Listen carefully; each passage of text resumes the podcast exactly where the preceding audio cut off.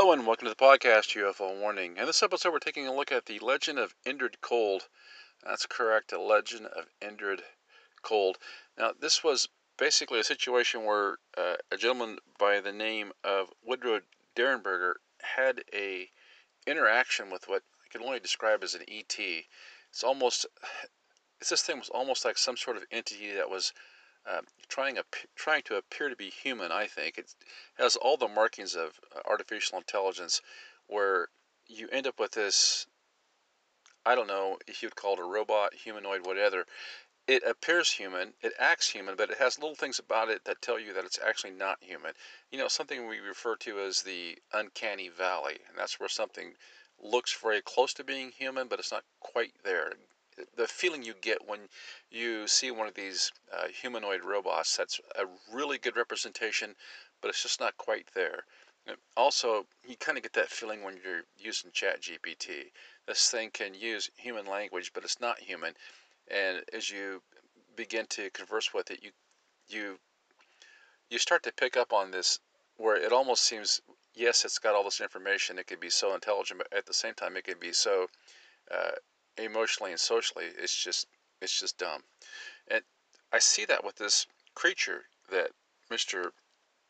Derenberger has encountered here on the highway with this UFO uh, landing that he observed. This thing's asking him questions, but it's standing there. It's got its arms crossed, hands tucked up under its armpits, and this um, perma smile. It never stops smiling, and it's conversing with him telepathically. So it's just almost as if it's pretending to be a human as it him these, you know, somewhat socially awkward awkward questions. Now, I found this article from dailyyonder.com written by Liz Carey from December 3rd, 2021. The title says Local Lore Woodrow Derenberger and the Legend of Indrid Cold. And then the subtitle says An unsettling encounter on a road in rural West Virginia was was a beginning of a rural legend and a personal tragedy for the man involved. Now, you, I will put a link at the Buy Me a Coffee website, and I'll tweet it out. There's about a 30-minute interview on there that I guess occurred the day after this encounter, and it's got a photograph there of uh, Mr. Derenberger being interviewed. I think he was around 50 at the time of uh, the incident. I listened to the uh, interview, and he seems very sincere. And I just can't imagine why somebody would subject himself to all this possible ridicule. Remember, this is back in 1966, so he probably wouldn't have gotten a, a lot of support for what was going on there, even though maybe it was West Virginia. People were op- open to that idea. It turns out that after he did uh, go public with what happened to him, other people came forward and said that they had similar uh, similar encounters. And also keep in mind, this would have been, I believe, right about the same time as uh, the Mothman uh, encounters, and that's had a lot of coverage over there, pretty famous encounters.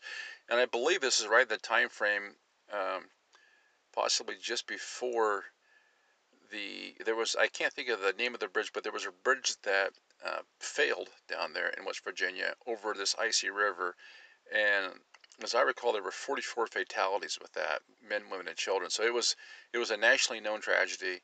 Uh, something terrible had happened, and so over the years, a lot of people have uh, kind of connected the appearance of the Mothman with this with with something you know like a pin, impending doom. Like maybe it was trying to warn people. We don't know, but uh, Indrid Cold's kind of been ignored through all this. So I think it's important to note that there were actually two uh, paranormal entities that made contact with people before this uh, tragic event. So whether there's some sort of uh, energy involved in that tragedy, I mean, some sort of terrible negativity that draws these things in through some kind of portal, I don't know, or whether they were actually there to help people. At this point, I haven't heard any stories of Mothman or Indrid Cold saying, "Hey, stay off the bridge." So it's just maybe they're just there just happened to be two things that happened at about the same time, and there's no relation at all who's to say? Anyway, the article goes on. It starts off. It says things always seem mysterious on chilly fall nights in the country. For for Woodrow Derenberger, his mysterious encounter with an almost human grinning man on the backwoods of West Virginia one November night would affect him and his family for almost a quarter of a century. I like the fact that they use the term almost human there. In 1966, Woodrow Derenberger was a sewing machine salesman living in Mineral Wells, West Virginia. One November night that year, Derenberger said he was returning from a business trip to Marietta, Ohio, when he had to stop to adjust a sewing machine in the back of his truck. Once he got back on the road, he noticed lights ahead of him. Thinking the lights were police officers, he stopped only to discover that the lights didn't belong to a car, but to what he said was an aircraft that looked like a kerosene lamp chimney, quote unquote. Derenberger said a man stepped out and approached his truck. Now, this is weird. I mean, he's driving along this highway. This is 1966. I'm imagining this is West Virginia. There aren't a lot of lights along that highway. He sees this light, thinking it's a it's a it's a police uh, officer, maybe an ambulance or something. There's been an accident. Who knows? And what he sees though is not a police officer. What he sees is this is this craft landing on the highway.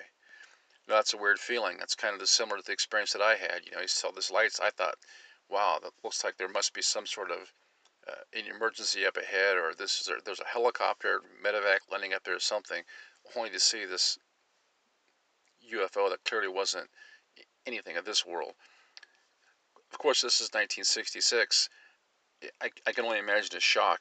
He says, quote, he looked thinks so he gets out of the car then he sees this man step out. He says quote he looked perfectly natural and normal as any human being Derenberger told the ronald maines during an interview on wtap tv in parkersburg west virginia the day after the counter encounter. His face looked like he had a good tan a deep suntan. He was not too dark but it was just like he had been out in the sun a lot and had a good tan. His hair was combed straight back and it was dark brown and he seemed to have a good thick head of hair. His eyebrows, his face, his features were very normal. I don't believe that he looked any different from any other man that you would meet on the street. But he wasn't normal, Derenberger said. He had a large grin and kept his arms folded with his hands up under his armpits. And although he spoke to Derenberger, his smile never moved. He smoked, Derenberger said, telepathically.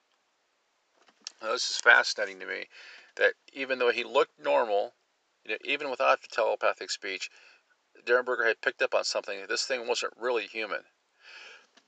Of course, he didn't need someone to tell him that it wasn't human once he started to be able to communicate with this entity back and forth telepathically.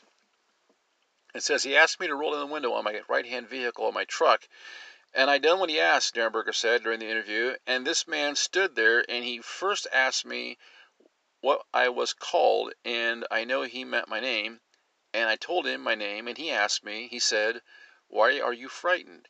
He said, Don't be frightened. We wish you no harm. He said, We mean you no harm. We wish you only happiness. And I told him my name, and when I told him my name, he said he was called Cold. It was Derenberger's and the world's introduction to the entity known as Indrid Cold. Naturally, Derenberger reported his encounter to the Parkersburg police. By the next day, the media frenzy surrounding the story took off. Derenberger agreed to be interviewed on live television on, WTAP. Taking part in the interview were members of the state police, representatives of the Wood County Airport, the Parkersburg Police, and a representative from the Wright Patterson Air Force Base in Dayton, Ohio. For 30 minutes, the men peppered Derenberger with questions about the strange encounter. Sounds to me like there was an awful lot of interest in this thing. Awful lot. And I think it's noticeable that somebody from Wright Patterson was down there because the, the, that's the name that always comes up when they talk about where these wrecked UFOs go at.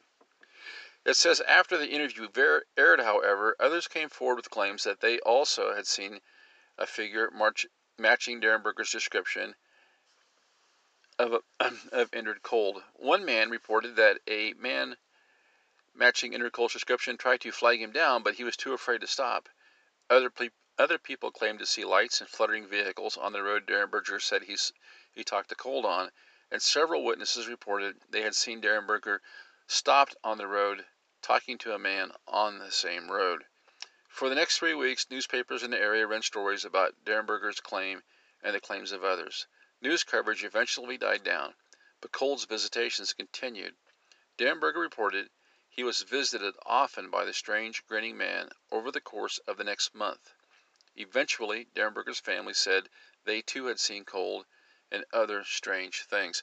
Now, in the interview that took place the day after the first visit, uh, Derenberger tells the interviewer that this entity, Indrid Cold, said we'll be back to talk to you. And he asked him how he felt about that. And he said, you know, basically said, well, he was a little bit afraid.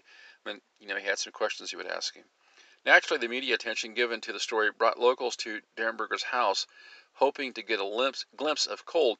The attention, as well as the scorn and ridicule he was suffering from, led Derenberger to seek medical attention. His physician gave him a clean bill of health and found, and found no evidence of chemical imbalance or disruption. So, in other words, this is a normally healthy man, healthy physically and mentally. He's not using drugs, but he's under so much pressure. He's being depersoned so intensely that it sounds like he's beginning to have acute anxiety from it. Although he wrote a book about his visits, nothing good came from Derenberger's recounting of his encounter. In fact, he didn't just it didn't just negatively affect him, but it affected his family and his friends as well. The family received years of harassing phone calls and blamed lost jobs and friends on Derenberger's tales of Indrid Cold. Derenberger suffered from painful headaches and depression, and eventually his wife divorced him. Derenberger moved away from the area to escape his notoriety. Now, think about this.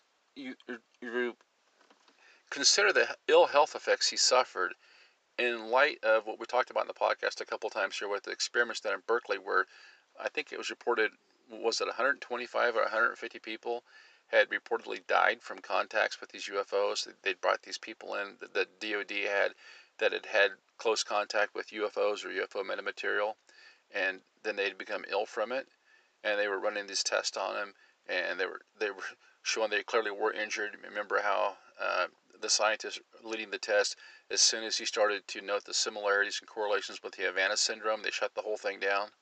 So clearly, these things have a dark side to them, where sometimes when people come in contact, close contact with these UFOs or aliens, that they develop serious, if not terminal, uh, health conditions. It says since then, Derenberger's account has lingered propelling Indrid Cold into the realm of rural myths and legends, as well as into tales of the creepy and unknown. After Derenberg spoke to John Keel, the author of the Mothman prophecies, the legend of Indrid Cold was linked to Mothman, even so far as appearing in the 2002 Mothman prophecies movies. It is difficult to tell if it really happened, said Brian Dunning, author of Skeptoid magazine, but it's clear that Derenberger gained nothing from coming forward. Who knows what actually happened to Derenberger on that strange night? Dunning said. Derenberger's story did little for him. His obsession with it cost him his job and his wife, and according to Keel, who visited him, who visited him a year later, they found him hiding behind drawn curtains from what he believed were hundreds of UFOs believers and skeptics, saying that Indrid Cold and his friends frequently visited the farm, often arriving by automobile for long, friendly chats he had almost certainly become delusional. Well, that's what they labeled him delusional, mentally ill, deeply disturbed. Nobody apparently thought to ask him to keep a recorder around the house when they visited. It was just much easier to deperson this poor man. It says cold November nights on lonely roads will always be a good setting for mysterious encounters, Dunning said. Rural areas are always the best place for creepy tale, I said. It's dark, there are trees and murky creeks, and you are far from comfort from the comforting protection of lights and people. Well, certainly Mr. Derenberger was far from the comforting protection of people. They just simply found it so much easier to deperson this man who had this strange story to tell about his one on one conversation with this entity, how it returned multiple times over the years. Looks like he it looks like he lost his relationships. His wife left him, and from what I've read, he moved back to the area and passed away there in 1993, uh, I believe, at the age of 73. I think it said. So, money wouldn't have been the motivation. Fame wouldn't be the motivation for something like this. He's had this strange, uh, paranormal, I guess you could even say supernatural uh, encounter and he's simply trying to resolve what happened. And he tried to resolve what happened by telling other people what happened. And instead of being able to resolve it, uh, he got the opposite of resolution. He got confusion. He got he became a social outcast. It was really kind of a sad tale of what happened in this particular situation. Now, I want to take one more look at this and see how this kind of fits in with this whole Mothman thing. So I want to finish up with this second article here. It's kind of a personal account of somebody that lived in the area and talks about their perspective of it, which I think is always fun to get an eyewitness view of things, of how they see it from the outside in, even if it's from a few years later. Now, this article is from exemplore.com.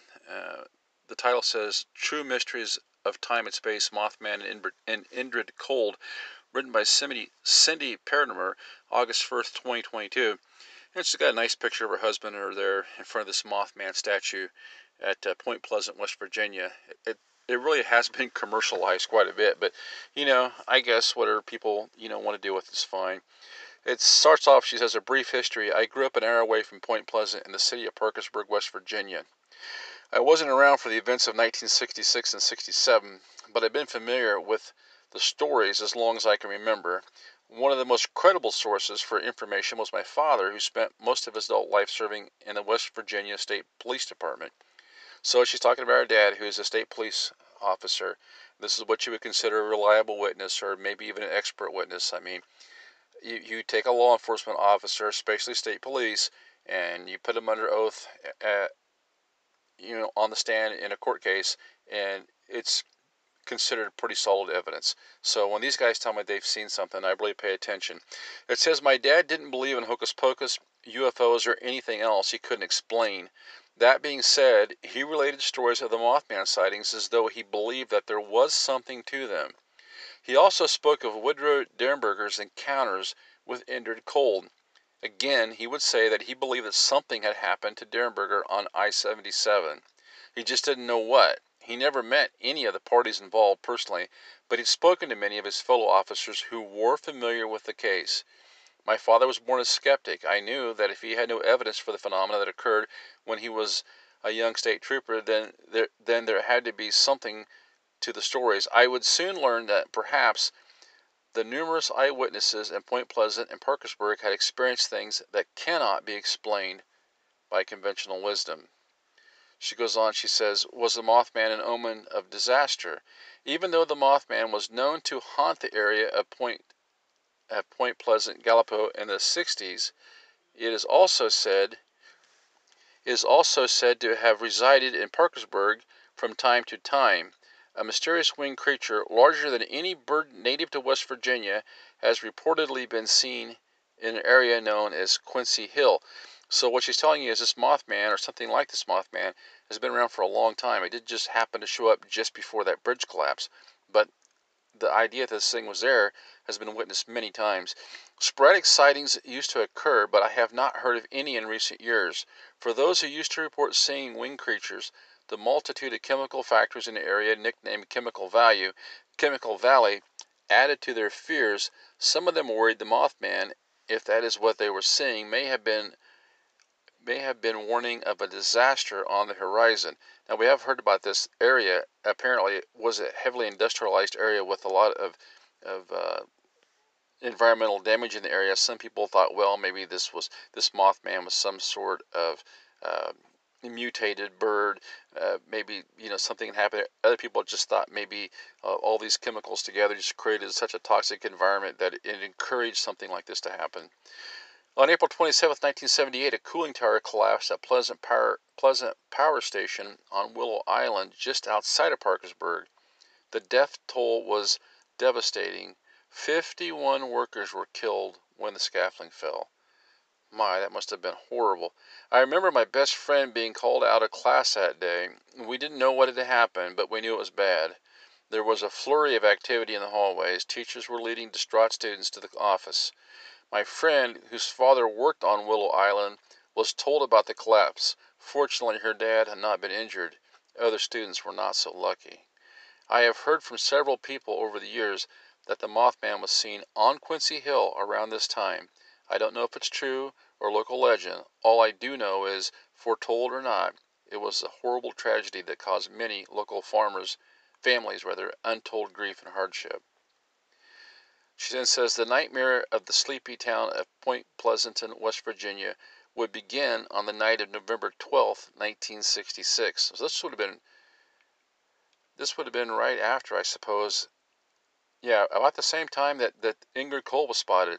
The nightmare for the sleepy town of Point Pleasant, West Virginia would begin on the night of November 12, 1966. It was then that five men who were digging graves in the local cemetery claimed to have witnessed something they couldn't identify flying over their heads. The the grave diggers reported the creature they saw was the size of a man with some human facial features, but the similarities ended there. Unlike any man they'd ever seen, the thing was black as night, with a wingspan of around ten feet, eyes glowing red, like two hot coals. This is the same sort of almost demonic description that we see of the Mothman that comes up over and over. Even recently, I think as late as like 2009 or 2012 in Chicago, the same was spotted. Same same exact description. The men who the men who watched in amazement as the bird-like creature swooped down from the treetops and circled them from above before disappearing into the darkness. They would soon discover that they weren't the only ones who had seen the mysterious night flyer. Various people in the surrounding area began to report strikingly similar encounters. The creature seemed to be making its rounds all over town. Although witness accounts varied, varied, everyone seemed to agree that the being with blazing red eyes possessed wings that stretched out like blankets in the sky. Some of the witnesses were sure that what they had seen had been a winged man while others identified it as a bird larger than they had ever seen before. Still others described it as something in between a human and an animal. So see, we're all kind of we're all kind of programmed to see things uh, in our own way, a way that would a way that's explainable for us. It says the sightings would continue for several months.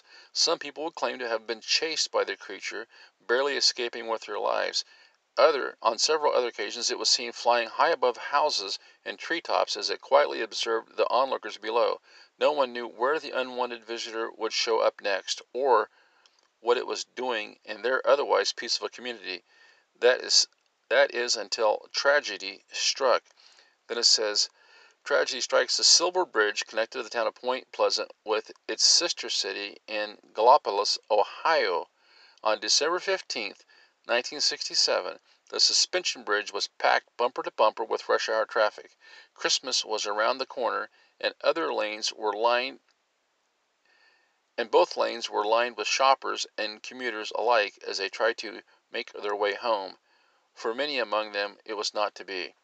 So that's the bridge um, collapse I was talking about, which would have happened, what, six months, less than a year after Mr. Derenberger saw the uh, Indrid Cold and then he says Indrid Cold came back and spoke with him several more times, but we're never really told if he was specifically warned about the bridge.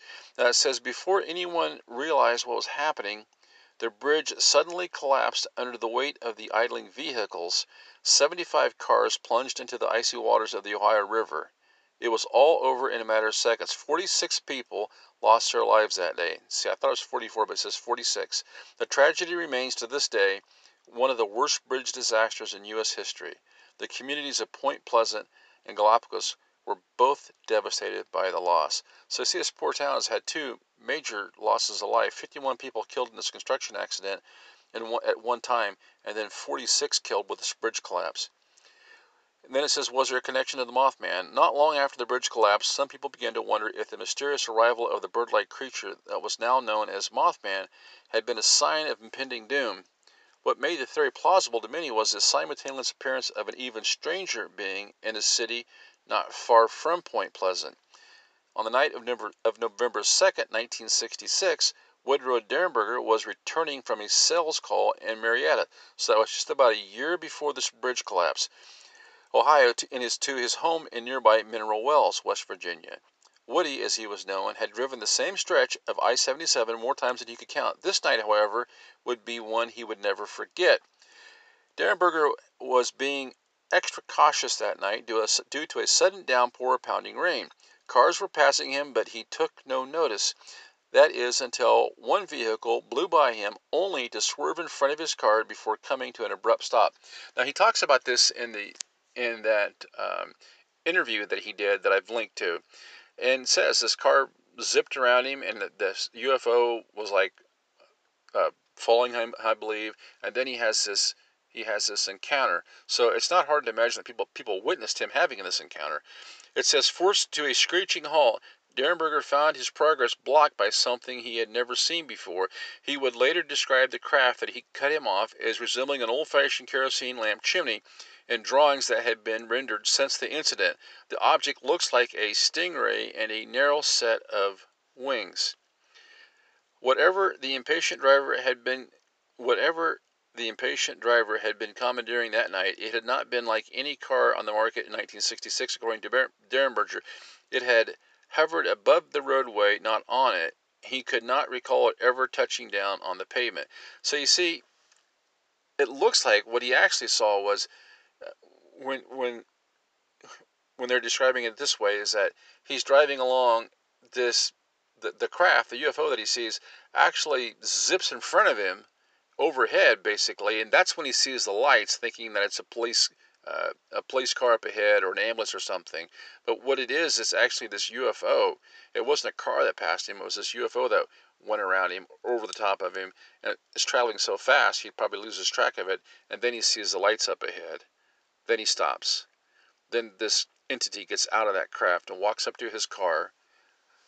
His window's up, it's covered in rain, and he motions to the guy to roll the window down, and that's when he begins his conversation with him. It says, as Derenberger watched a man slowly exit the vehicle and approached his truck, once the man was clear of the craft, it had lifted higher was clear of the craft, it had lifted higher into the air and remained there, floating approximately 40 feet above the ground. So this craft darts in front of Derenberger, drops this entity off, then raises up into the air. It says the man, who was now within a few feet of Derenberger's driver's side door, was described as having a dark complexion and standing about six feet tall with long black hair, which he had worn slick black away from his face. He sported a metallic blue suit and a grin that spread that spread from ear to ear. Now, in the in the uh, interview, Derenberger describes this as a hard fabric. This this strange metallic blue suit that this guy has on. He said really, he wouldn't really call it a uniform, but he said he would call it a hard fabric, something not like something we would have here. Derenberger knew that he should have been frightened by the sight of this stranger, but he wasn't. He went on to report that the man spoke to him, but not with words. Instead, he had communicated telepathically. The man assured Derenberger that he meant not to, meant no harm to him. He described himself as a visitor from another dimension. That's interesting. Another, not another planet, another dimension, who was curious about the planet Earth and its inhabitants. He introduced himself simply as Cold. Goes on, it says, after questioning Derenberger about the surrounding area, specifically the city of Parkersburg, the man then bid Derenberger farewell. Before leaving, he had specifically asked the encounter to be made public. He communicated that he wanted people to be aware that visitors from his planet were among them. He added that they had been quietly mingling with Earthlings for some time. That's extremely interesting to me because this is an idea that's been uh, hypothesized for a long time now that maybe these things are walking among us. It says, with that, Cold returned to the craft that awaited him. It lowered itself. It lowered itself as he climbed aboard. Derenberger watched as the vehicle rose into the night sky and disappeared. Shaken and dazed by the events of the night, he then made his way home goes on, it says, when Derenberger arrived home, his wife could immediately sense that something was wrong. Even so, she was not prepared for the story that he had to tell her as he set her down and related his experience with the man known only as Cold. And outla- as outlandish as the story was, Derenberger's wife had not doubted it for a moment. She would clearly see, she could clearly see that something life altering had happened to him that night. Sue suggested that he call the police.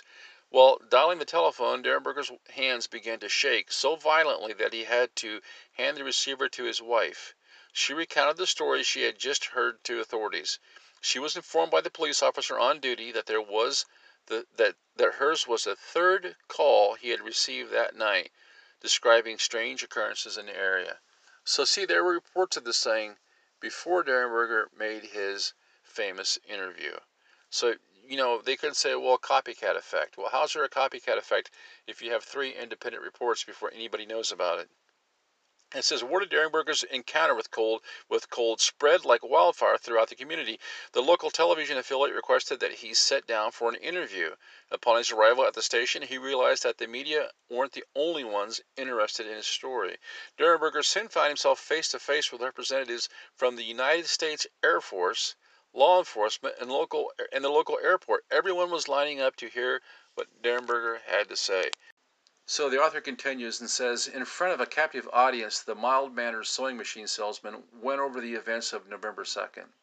Newspaper and television outlets were hanging on his every word. That night his story would hit the local papers and blanket the airwaves.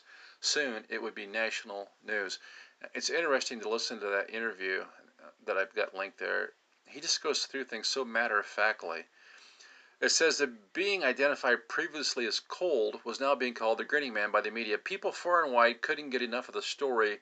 Derenberger's life and the lives of his family would never be the same. The firestone, the firestorm had begun. Then she says witnesses began to come forward almost immediately to claim that they too had seen the strange hovercraft on the night of November 2nd. Unexplained lights that burned brightly in the sky only to suddenly vanish before the eyes of spectators were also repeatedly seen that were also reportedly seen that evening. Now, of course, we know that when he called into the police station to report his experience, that his wife said they were told three other people had already called in. It says most of the townspeople who chose to tell their tales wished to remain anonymous. They didn't want to invite a media circus or public scrutiny into their lives. Well, they didn't want to be depersoned. For, Woodward, for Woodrow Derenberger, it was already too late. His name had been made public, and people from all over were coming out of the woodwork to get a piece of him. Derenberger claimed that he had begun receiving telepathic communications from Cold on a regular basis shortly after their initial encounter. He said that a funny feeling would come over him just before a voice entered his head. During his interactions with Cold, Derenberger would always be reassured that he was in no danger. Cold repeated that he only wished to observe and learn from his human confidant. On one occasion Derenberger returned home from work to find his mysterious friend, who by now had given his full name as Indrid Cold, waiting for him in the back yard. This time, however, he had not come alone. He had brought along his navigator, who he introduced as Karl Ardos. Cold had sensed that Mrs. Derenberger was frightened of him, so he did not attempt to enter the home on that visit.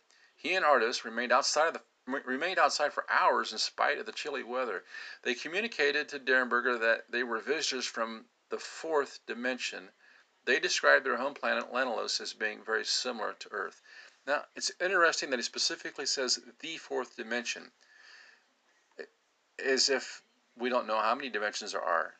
Maybe there's 15 or 20 for all we know, but he's telling us the fourth dimension. Notice he's not saying they came from another planet in a distant galaxy some way. Yosemite came from another planet, but it's in another dimension. The extraterrestrials claim that life on Lanalos mirrored that on Earth in many ways. For example, just like humans, his people married and raised families. Cold himself said that he was this, that he was the father of two children, with a third on the way. He said that his planet had oceans and rivers, fields just like Earth. There were, however, some distinct differences. On Lanalos, residents lived well past 100 years of age. Although they eventually died, it wasn't unusual to live for nearly two centuries. He described his people as peace loving with no knowledge or hate of violence. Wars were unheard of, or in wars were unheard of in their world. They had no political system, choosing instead to govern themselves. So I'm just assuming, you know, th- this brings a lot of questions to how they divided the resources or if there was just so much of everything that they didn't need to divide the resources. It's almost as if these people were so advanced that they uh, were just like, uh, I don't know, almost like children being taken care of. Everything's provided for them, apparently. Very, very weird. It says after some initial hesitation, Mr. Derenberger had finally allowed Indrid Cold into her home, she would later corroborate her husband's claims that the family had played host to travelers from the planet Lanalos. Over time, Cold would become a frequent house guest. What would she have to gain from saying that if it wasn't true? Indrid Cold explained that he and others like him could only remain on Earth for short periods of time. According to him, the people of Lanalos aged in reverse if they stayed away from their home planet for too long. If they overstay their restrictions, they risk losing their memories. Such, as an, such an event would render them unable to operate the craft that would return to Lanalos. He went on to say that this was the reason that his visits only lasted for a few hours at a time. That's wild. So imagine if you were an old if you were an old person on this planet, you could just like suppose check into Earth for a while and, and reverse your and reverse age. That might be immortality for them. I guess it explains some of these visits that we get. The Derenbergers had become local celebrities seemingly overnight. They would soon learn that all that glitters is not gold. Soon the family would long to have their old lives back. The trouble started with unsolicited phone calls at all hours of the day and night. Some would simply hang up. Some would simply be hang up calls, while others would be people claiming that they were in fact Indrid Cold. Many of the anonymous callers would ridicule or tease whoever answered the phone. The Derenbergers would changed their number several times over the ensuing years, but the harassment continued unabated. You know, you have to wonder who's harassing them. They're changing the numbers. You would expect the harassment to, to slow down for a little bit in between that number getting back out or being published in the phone book. It's, it, it seems very sinister to me. On one occasion, two trespassers hid in the trees on Derenberger's property, hoping to catch a glimpse of Indrid Cold. They had even armed themselves in the event of a confrontation. The pair would later claim they had witnessed a large black car pull into the driveway as they watched a man dressed in black that exited the vehicle and approached Woodward Derenberger. The two men had spoken for several minutes before the man in black returned, before the man in black, not man, man in black, returned to the car and drove away. There would be no spaceship or visitors from faraway planets that day for the alien for the would-be alien hunters. The whole day had been a disappointing waste of time. Derenberger's claims seemed at least a bit outlandish he wouldn't. he would go missing for long periods of time, only to turn up with stories of how he had been taken by spaceship to Lanalos. While there, he said that he had spent time with many of the planet's residents. They had been friendly and welcoming, just just as Cold had described. These new claims were met with more skepticism than Derenberger had anticipated. The media blitz and hail of public scrutiny that followed proved to be too much for Mrs. Derenberger. She divorced her husband in 1967. Woodrow Derenberger's life would continue in a downward spiral as he subsequently lost his job and just about everything that he had dear that he held dear. Following the demise of his marriage, Derenberger moved away from Mineral Wells in an effort to leave the past behind. His only wish was to start life over again and over again someplace far away from the prying eyes of curiosity seekers and reporters.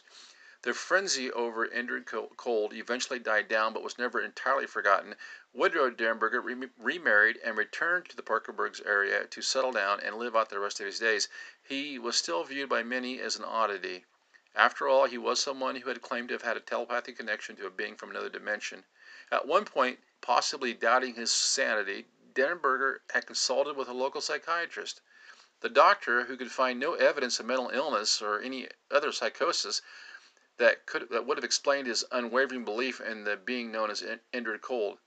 Curiously, shortly after his session with Derenberger, the psychiatrist claimed to have had communication with someone who identified himself as Indrid Cold. The nature of their contact was never made public, but it is known that according to the psychiatrist, the conversation had taken place not in person or by phone, but telepathically. Throughout all of this upheaval in his life, Woodrow Derenberger maintained an ongoing relationship with Indrid Cold. Their intergalactic, I would say interdimensional there, connection had taken a toll on Derenberger, not only personally but also physically. Following any communication from Cold, Derenberger would suffer a blinding migraine headache that would leave him temporarily incapacitated. Even so, he remained receptive to the messages for the remainder of his life. Woodrow Derenberger passed away in 1990 at the age of 74. So this stuff all started, see, when he's about 50, 51 years old. Not once in the years that followed his first encounter with Indrid Cold did he voice any regrets about his about their meeting, despite losing his family, livelihood, home, and reputation. He had stood by his story. According to those close to him, Derenberger and Cold never lost contact with one another. And then the author goes on to says it has been a, it has long been speculated by some that Indrid Cold and Mothman were somehow connected. Their initial sightings were within 100 miles of each other and only days apart. Still, if they really did exist, the motives for their visits seem to be on different sides of the spectrum. Cold, according to Woodward, Der- according to Woodward Derenberger, was simply a visitor from another planet who was interested in learning about the people of Earth. He did bring misfortune to one family, but not intentionally. He had, if he had possessed ulterior motives, Derenberger would surely have known and sounded the alarm. In contrast, tragedy followed on the heels of the appearance of Mothman. It was it merely coincidence that the Silver Bridge collapsed in the months following the mysterious creature's arrival at Point Pleasant? Some people believed that this entity's arrival was an omen of the disaster which lied ahead. Others claimed that Mothman was soon was seen on the bridge just before it collapsed. So many stories have arisen following the happenings of Point Pleasant and the Parkersburg area in 1966 and 67 that finding the answers to the multitude of questions is nearly impossible. It is in the end up to each of us to decide for ourselves what we believe. Now, she goes on and she says that she does believe that that uh, Derenberger saw something because of all the evidence and the fact what her dad had told her and and the witnesses at that time seen. As for the Mothman, it seems like she more or less believes that this could have been a sandhill crane. They apparently get blown off course from time to time. They're very large birds, and they got these kind of red uh, spots on both sides of their faces.